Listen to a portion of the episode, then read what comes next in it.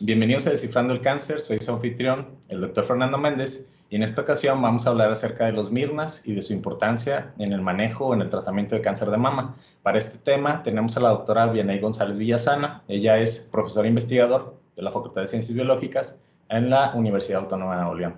Bienvenida, Vianey. Muchas gracias, doctor Fernando. Pues eh, yo creo que sería ideal comenzar definiendo, ¿no? ¿Qué son los microRNAs? Los microRNAs son RNAs pequeños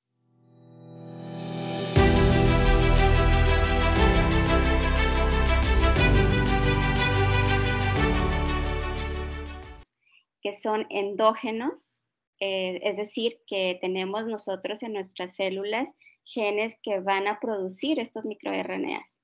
Estos microRNAs, el tamaño, pues em, generalmente o aproximadamente es de entre 18 a 23, 25 nucleótidos, son pequeños, te decían. Este, también son microRNAs. Los microRNAs van a regular la expresión de los genes. ¿Cómo es esto? Bueno, van a, em, van a regular la producción de proteínas. Estos microRNAs no van a codificar para proteínas o sea, no nos van a producir proteínas, pero sí van a regular la producción de estas proteínas. Entonces, eh, los microRNAs tienen otra característica también, que están desregulados en patologías como el cáncer de mama o el cáncer en general, ¿no? ok, eh, pero antes, de hablar de, la importancia de los MIRNAS en, en el cáncer de mama, ¿por qué no nos platicas un poquito del dogma, no? Que, porque los Mirnas vinieron un poquito como a destronar lo que conocemos como el dogma en biología. Danos un poquito de antecedentes de eso y en dónde entran los, los Mirnas. Bueno, pues el dogma central de la biología nos dice que un gen nos da una proteína, ¿no? Eh, pero nosotros sabemos ahora que pues ese dogma ha sufrido cambios, ¿no? Eh, es decir, que a partir de un gen podemos obtener varias proteínas, no solamente una, y que no todos los genes van a codificar para proteínas, o sea que no nos van a dar siempre como resultado final proteínas. Entonces, en este em, contexto, pues los microRNAs, eh, te digo, nuestras células, eh, nuestras células tenemos genes que codifican para estos microRNAs. Entonces, se produce el microRNA eh, se madura el microRNA, pero no se va a traducir a proteína. Eh, es un RNA que va a regular la expresión de los genes, porque tenemos genes eh, que van a codificar o que nos van a dar como producto final proteínas, pero otros que nos van a dar como producto final, pues RNA de transferencia, RNA ribosomal, microRNAs, que no si te fijas, estos, todos estos no nos van a dar como producto final proteínas, pero regulan. es, una, es una capa de regulación con RNA. Normalmente la RNA le atribuíamos generalmente pues ser mensajero, ¿no? Que se traducen a proteínas y las proteínas pues ya son funcionales. Entonces en este caso, estos MIRNAS están regulando la expresión genética, pero se encontró que en cáncer pues está, hay, hay cambios. ¿Cuáles serían estos cambios que se ha visto en cáncer en general y no sé si quieres abordar específicamente después en cáncer de mama?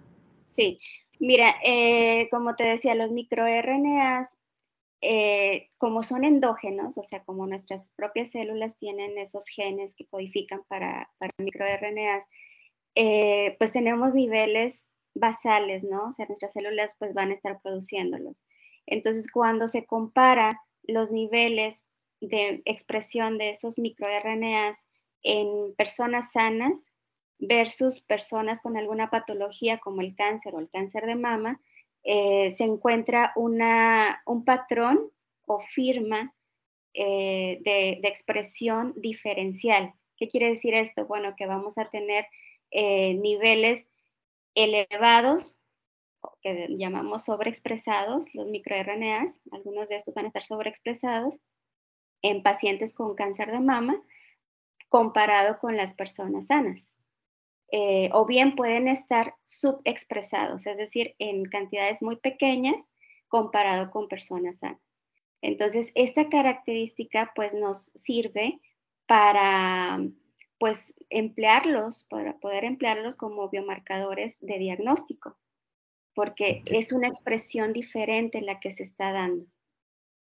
¿Y a qué estarían asociados esos eh, mirnas que bajan o que suben? O sea, ¿cuáles serían las funciones a las cuales se les ha, atribuido pues alguna importancia en cáncer?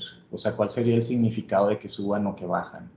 Sí, eh, los que están eh, sobreexpresados o en altos niveles son eh, microRNAs que van a tener actividad o que presentan actividad de oncogen, es decir, que van a ayudar a la progresión del cáncer, a que el cáncer prolifere, que el cáncer pueda migrar, pueda este, irse a otras em, partes del, cuerpo, ¿no?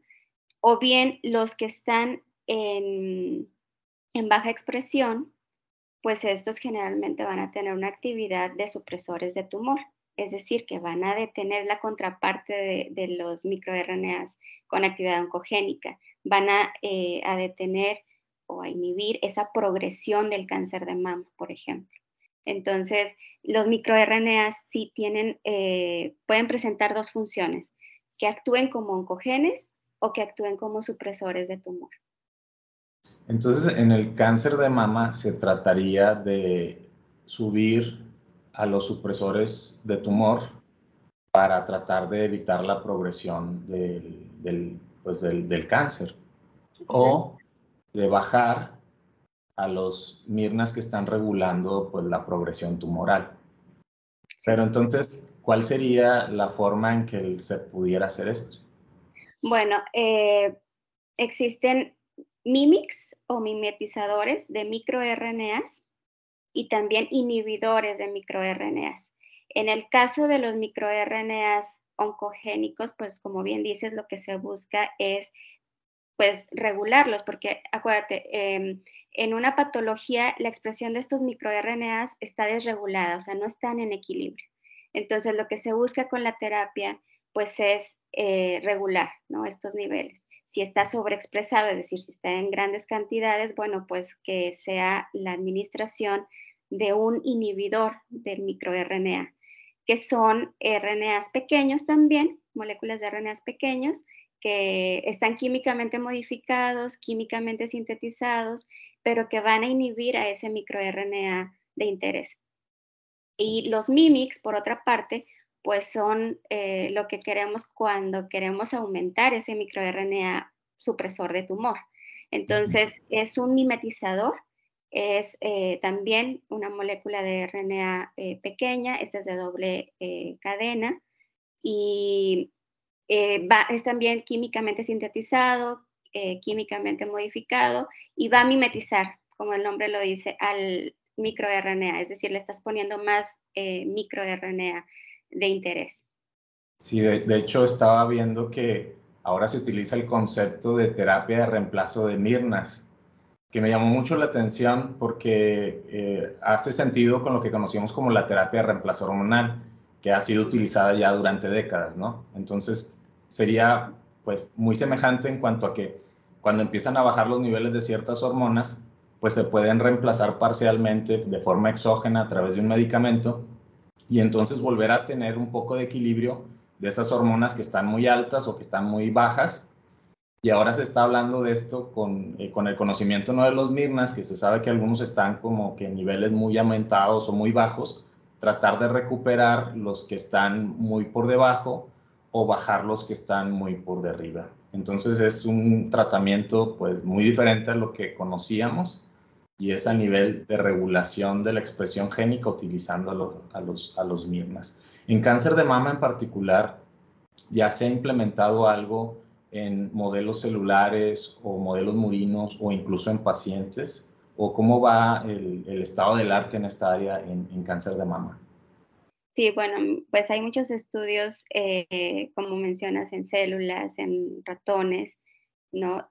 Que son estudios que a partir de ellos se obtienen candidatos prometedores a ser blancos terapéuticos, es decir, este, microRNAs en los que tú vas a poder ya sea aplicar un mimic o un inhibidor, ¿no? Entonces, em, todos, fíjate, hay muchos estudios, sin embargo, pues no, ninguno de ellos ha logrado completar las fases eh, de estudios clínicos y por ende, pues tampoco la aprobación por la FDA. Entonces, fíjate que había un estudio precisamente este, con el MIR 34A, eh, que es un microRNA que tiene función de supresor de tumor. Por lo tanto, eh, la terapia era pues una formulación liposomal de este microRNA ¿Qué es esto de liposomal? Bueno, pues es que es una nanopartícula eh, o nanovesícula de, de lípidos, de cuenta como una bolsa, ¿no? Y la cargas con este mimic del microRNA 34A como, y, y, para usarlo para terapia, ¿no? Entonces, este se quedó en fase clínica 1 porque pues presentó, eh, efectos adversos, inmunológicos este, adversos. Entonces se detuvo el, estudio. Pero... Aquí surgen, me surgen muchas dudas este, y vamos a tratar de, de, profundizar un poquito porque eh, pues a veces es, es, siempre una de, las limitaciones, es que a veces los, los estudios o los hallazgos luego cuesta mucho trabajo que, que que logren este, ser de utilidad en el, tratamiento de los pacientes. Entonces, una de las principales características de los MIRNAS, bueno, es que son pues RNA. Entonces, tenemos una gran cantidad de mecanismos contra los RNAs porque pues uno de los principales enemigos pues, de nuestra salud son los virus. Entonces, nuestro sistema inmunológico está preparado con mucho arsenal en contra de el, material genético en sus diferentes versiones, ¿no? Entonces, ¿cómo es que se están realizando, por ejemplo, eh, estas, digamos, modificaciones a la forma farmacéutica, ¿no? Porque de que funciona el Mirna, sí, están todos los estudios que te dicen cómo es que funciona y cuáles son los efectos. Pero, ¿cómo le, cómo le están haciendo ahorita los científicos para tratar de llevarlos al lugar en donde deberían de tener la, acción que hablabas de, liposomas y después cómo evitar que el sistema inmunológico lo reconozca como no, no como tratamiento, sino como un agente invasor. Bueno, ese es precisamente el reto en, esta, en esta parte o área de investigación, pues precisamente los mecanismos de entrega, ¿verdad? Eh, porque pues estos microRNAs lo que generalmente se está haciendo ahorita es encapsularlos, como te decía, en vesículas de nanoliposomas, eh, también en vesículas eh, nanopartículas, vesículas chiquitas, de quitosan, em, de exosomas, dentro de exosomas. y, esto es bien interesante porque no nada más, como tú decías, bueno, el microRNA puede ser degradado una vez que lo administras y lo administraras solo, pues en, varias partes, ¿no? En varios puntos, ¿no? Pero fíjate que una de las características precisamente de los, de los microRNAs es que son muy, muy estables, perdón, muy estables, em, porque los podemos encontrar en biofluidos, o sea, los podemos encontrar en orina, en suero, en plasma, eh, en leche materna. Y pues tú dirías, bueno, ¿por qué están presentes ahí? O sea, porque tenemos RNAsas o enzimas que van a degradar a estos microRNAs, ¿no? Eh, pero las células han encontrado la forma de que este también sea un mensaje al exterior de eh, eh, o sea, los tejidos que actúan como hormonas. Platícanos, ahorita que sacaste ese tema, o sea, ¿por qué también son tan buenos? Eh, hay muchos proyectos, estaba revisando que hay muchos proyectos de utilizarlos como biomarcadores en este tipo de muestras que no son invasivas, o sea, no tienes que hacer una punción para una biopsia. Eh, solamente puedes sacar alguno de estos fluidos, eh, orina, sangre, y vas a tener una forma de cuantificarlos y pues, asociarlo con un pronóstico o con un buen efecto a un tratamiento. Platícanos un poquito también de esa parte eh, que también es la investigación. No solamente se están utilizando como una eh, terapia prometedora, sino también como una técnica diagnóstica o pronóstica. Sí, así es. Mira, pues es lo que te comentaba que eh, cuando empezaron a detectarlos en estudios fluidos, pues la primera pregunta fue eso, ¿no? Este, ¿Cómo es que están presentes ahí? ¿Cómo, son que, ¿Cómo es que los podemos encontrar y que son estables, ¿no? Que no se degradan. Entonces, porque te digo, tenemos enzimas que van a degradar o a destruir a estos microRNAs. Pues una de las cosas es que ellos utilizan transportadores y uno de los transportadores es la proteína argonauta 2 o llamada también AGO2, que ella lo va a transportar, pero también lo va a proteger de la degradación. Entonces, eh, la otra es exosomas, que son vesículas eh, como los endosomas, pero estas como son secretadas, pues son exosomas, ¿no?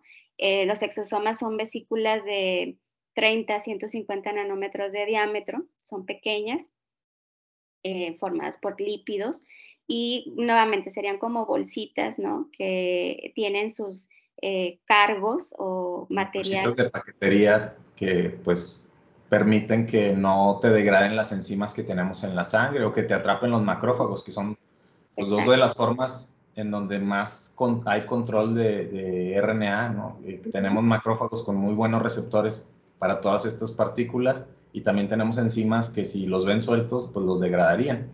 Pero entonces eso se puede utilizar también para, para tratar de empaquetarlos para terapia. Sí. Ese, ese tipo de, conocimiento y subir pues la, pues la, eficacia de, de, los, de las formulaciones.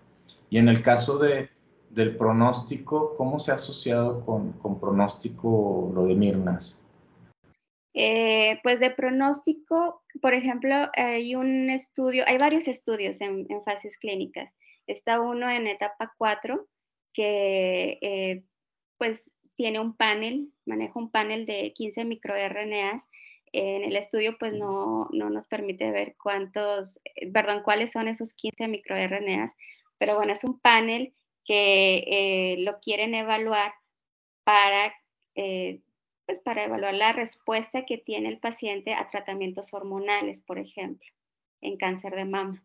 Entonces, eh, pues hay varios, te digo, estudios y, esto es también lo mismo, de, tratar de, ver qué microRNAs están expresados en pacientes con cáncer de mama, comparándolos con las personas sanas ¿verdad? O con el tejido normal. Por ejemplo, puede ser que un paciente, eh, de un paciente que se le realizó biopsia, pues eh, la compares con su propio tejido, pero que no está dañado o que no tiene cáncer, o de la mama que no tiene cáncer. Entonces, ver la expresión diferencial, ver la función que tienen estos microRNAs en cuanto a la, respuesta al tratamiento y usar esa información para hacer una terapia un poco más dirigida a ese paciente en particular, ¿no? Es uno siempre una de las metas en cáncer es que sea más específica o más personalizada la terapia por los efectos secundarios. Ahora, bien, me gustaría que nos hablaras de la investigación que estás desarrollando en este tema, a qué nivel la estás eh, trabajando y cuáles serían las metas a mediano y a largo plazo. Bueno, nosotros tenemos eh, actualmente dos proyectos en los que queremos determinar cuál es la función de dos microRNAs en la progresión del cáncer. Entonces, em, lo que hacemos es, pues primeramente, bueno, esto es a nivel de células, ¿sí? Tenemos un panel que es el eh, de líneas celulares MCF10A, que es una línea celular que eh, la tomamos como control porque no es tumorigénica, o sea, si tú le inyectas a un ratón no, te va, no le va a producir un, cáncer. Eh, luego tenemos a las MSF7, que estas células son eh, receptor estrógeno positivo, HER2 negativo. Entonces, tenemos... un modelo de cáncer de, etapa 1 o 2, ¿no? sería lo equivalente al subtipo luminal A, que es el de buen pronóstico. Y tenemos después a las células M, perdón, MDA, MB231, que son, eh, sería lo, que corresponde al subtipo de triple negativo. Triple negativo, el más agresivo. Exacto, y el que tiene pues un pronóstico bajo, ¿no? O pobre, sería eh, porque no tiene receptor estrógeno positivo, perdón, no tiene receptor de estrógeno, no tiene receptor de progesterona y tampoco tiene eh, HER2. Entonces, básicamente no le funciona el tratamiento hormonal, no le funciona el tratamiento con los anticuerpos contra HER2 y responde poco a casi todos los tratamientos que, que se utilizan, ¿no? Es, el sí, eh, o sea, no, no, tiene tantas opciones como pues, como tú bien dices, de tratamiento, ¿no? Entonces eh, tienes los modelos de, de básicamente el, el, el, la, la, mama normal y luego el, cáncer, digamos, el, primera, la primera etapa de la progresión y luego la siguiente fase de la progresión hasta el más agresivo. Sí. ¿Y qué has visto en esos modelos sobre los MIRNAS que, que interesan? Mira, hemos visto que estos microRNAs están sobreexpresados, es decir, que están en una alta eh, cantidad en las líneas celulares de cáncer de mama comparadas con, las, con el control, ¿no? Con la célula control. Y em, esto además, cuando transfectamos a las células con el inhibidor de estos microRNAs, observamos que disminuye la migración, la invasión y la angiogénesis. ¿Y qué es esto? Bueno, son procesos. Eh, la migración, pues más que nada es el movimiento de las células. La invasión es que las células de cáncer sean capaces de degradar la matriz extracelular. Y estos procesos son importantes para que se pueda llevar a cabo la metástasis o que se vaya el, cáncer a otras partes del cuerpo. La angiogénesis, pues es el proceso en el que tú sabes que el tumor comienza a, crecer y entre más crece, pues va a requerir más nutrientes. Entonces necesita, eh, pues, de dónde poder eh, tomarlos, ¿no? Que, que, vayan que los transporten, pues eh, a través de vasos sanguíneos que ellos, o sea, que el tumor crea. El tumor crea vasos sanguíneos a partir de nuestros vasos ya existentes y a eso se le conoce como angiogénesis. Entonces, básicamente, o sea, al menos en, en, en, este modelo de estudio, pues ha logrado interrumpir tres de los procesos más importantes para que un tumor sea letal. Porque si un tumor se queda en, un lugar, un, carcinoma en este caso, pues es curable con, cirugía. El problema es cuando ese tumor empieza a invadir los órganos que están al lado o migrar hacia, otros, hacia otras regiones.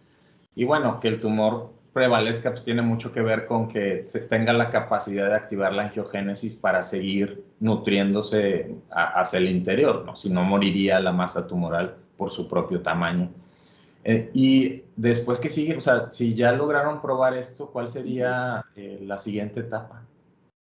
La siguiente etapa eh, sería pues irnos al in vivo, ¿no? Con los ratones.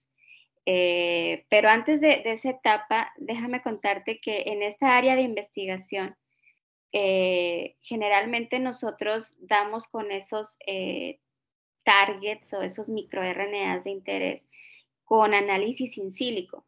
Entonces, en nuestro proyecto lo que hacemos, lo que hicimos primero fue eh, un análisis in sílico, es decir, eh, usando bases de datos eh, y la bioinformática, ¿no? Este, para poder dar con esos microRNAs. Utilizamos una base de datos que es la del Atlas del Genoma del Cáncer, el TCGA.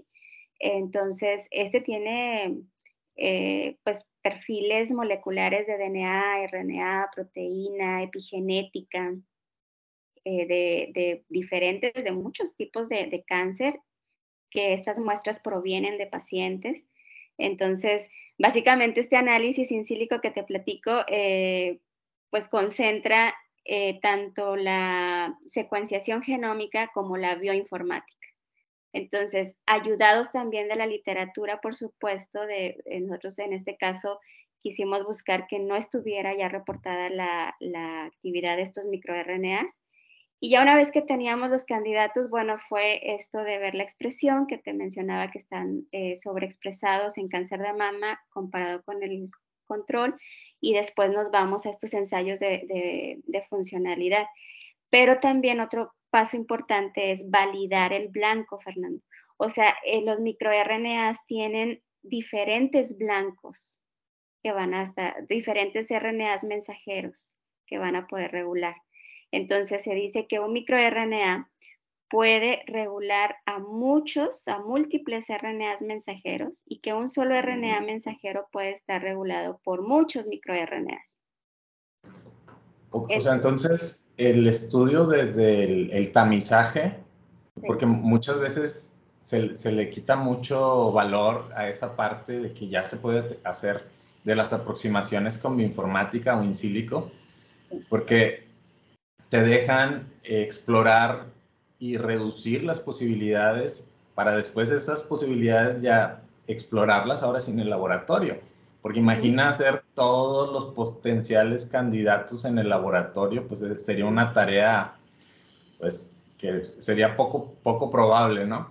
Entonces, toda esa parte de informática les permitió seleccionar unos pocos candidatos que después validaron, ahora sí experimentalmente.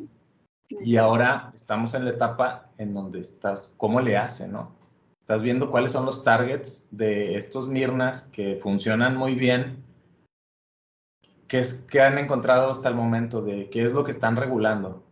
Sí, mira, porque este, como te había mencionado, estos microRNAs reducen la, la migración, la invasión, la angiogénesis en células de cáncer de mama comparado con las control.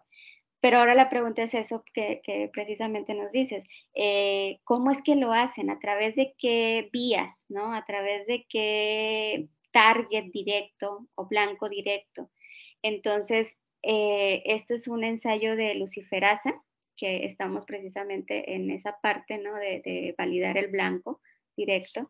Es un, un vector que va a tener el promotor, el gen de la luciferasa, y al momento de que tú transfectas este vector en las células, eh, pues la célula sabes que va a expresar ¿no? ese, ese gen de la luciferasa.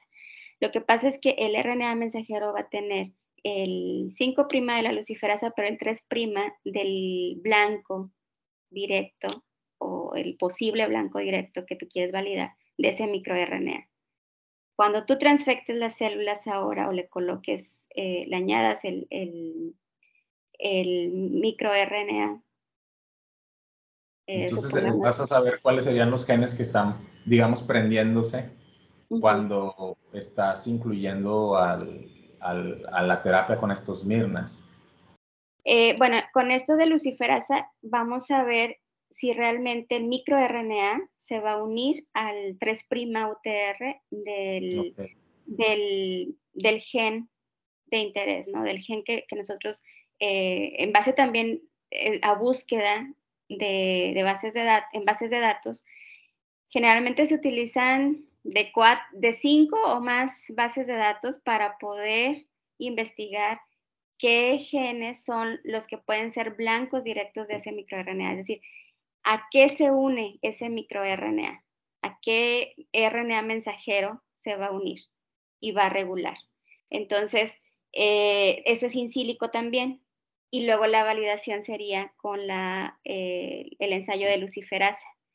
El ensayo de luciferasa a grandes rasgos nos va a decir si ese microRNA se une al, blanco directo que nosotros estamos proponiendo o no. y, este nos, puedes, nos puedes decir cuáles son los posibles candidatos que están ustedes, este, bueno, que tienen ahí como los más probables. ¿Y qué es lo que hacen esos genes? Son varios, o sea, y nos centramos en, porque como te digo que se buscan en base de datos, nosotros hicimos la búsqueda en base de datos y luego nos fuimos a, un, a, realizar un mega PCR, que son estos ensayos de alto rendimiento, ¿sí? con las secuencias de esos genes que, que nos salieron in sílico. Y luego, después de eso, los resultados de ese mega PCR pues los, los utilizamos para ver cuáles estaban siendo eh, regulados a la alza y a la baja, y luego de ahí discriminar. En nuestro caso, nosotros estamos eh, tratando a las células con inhibidor del microRNA, ¿verdad? Entonces, eh, el microRNA, lo que, lo que estamos haciendo al, colocar este inhibidor en las células es que va a bajar los niveles de ese microRNA, que tiene una actividad pues oncogénica.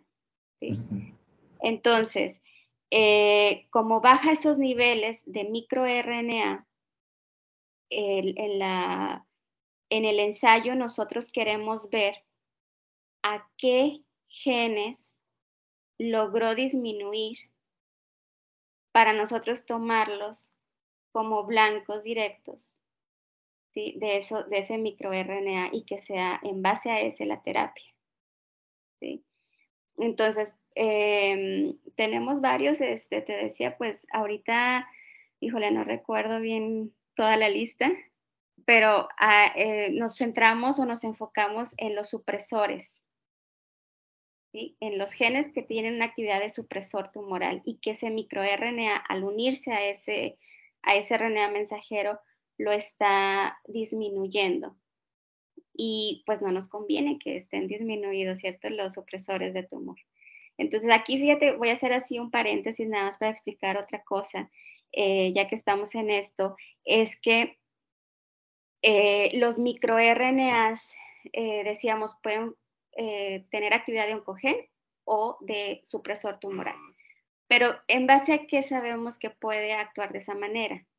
Bueno, los microRNAs, te decía que la función es regular la producción de proteínas. Pero ¿cómo es esta regulación?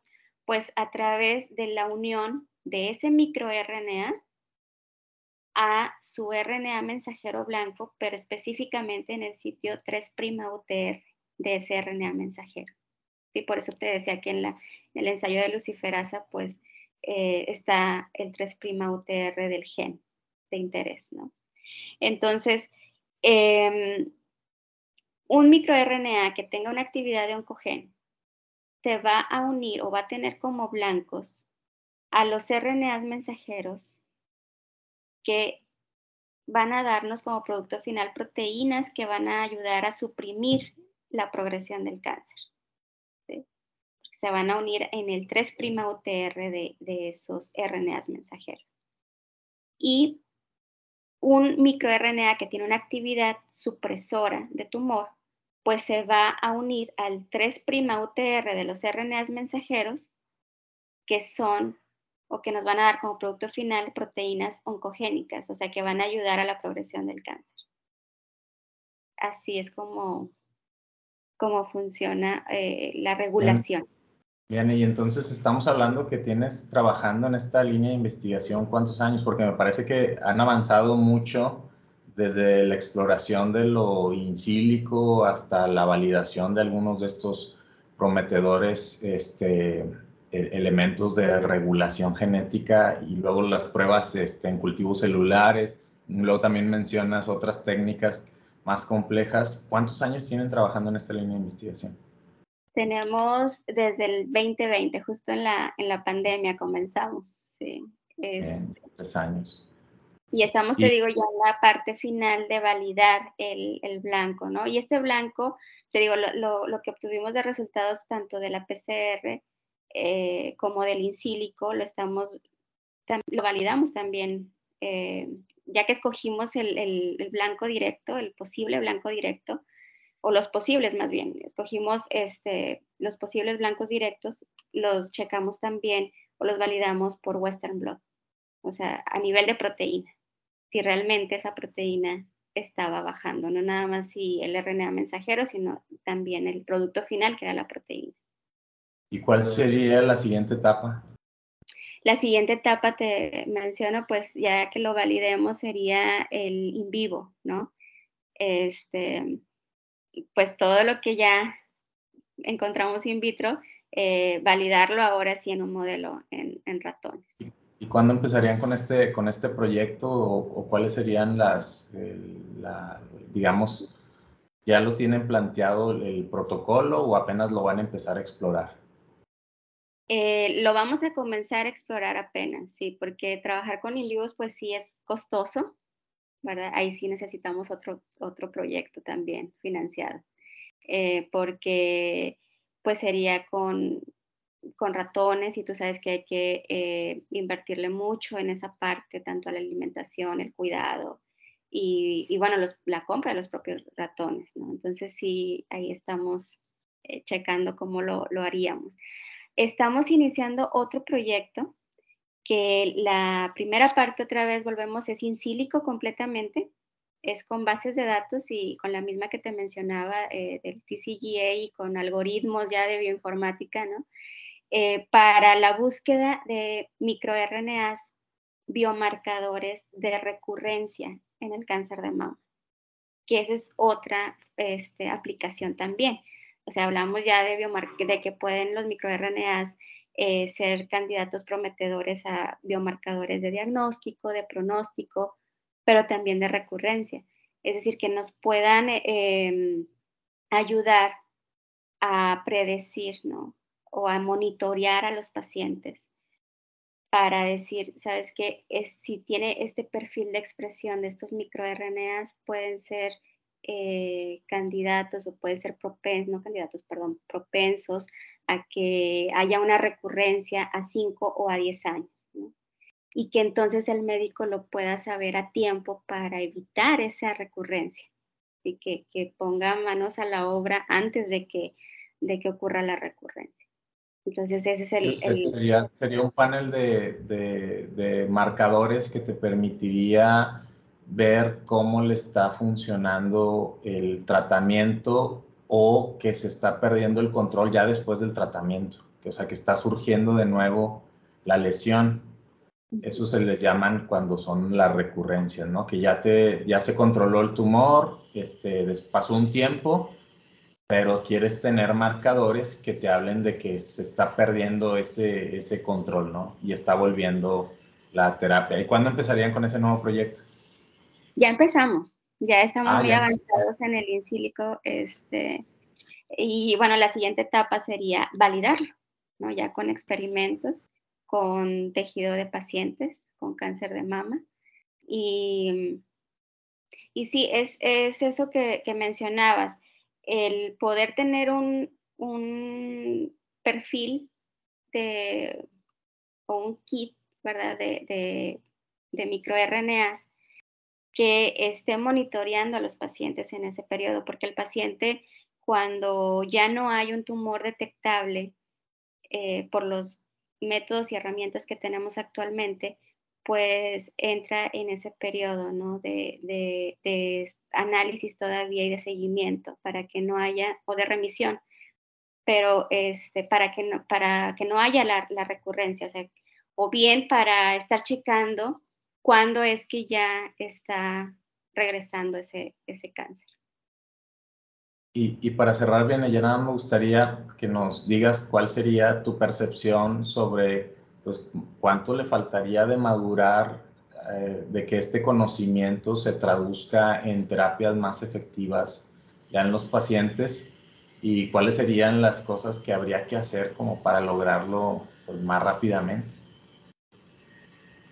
Bueno, eh, pues te digo, y ya se está haciendo, es el,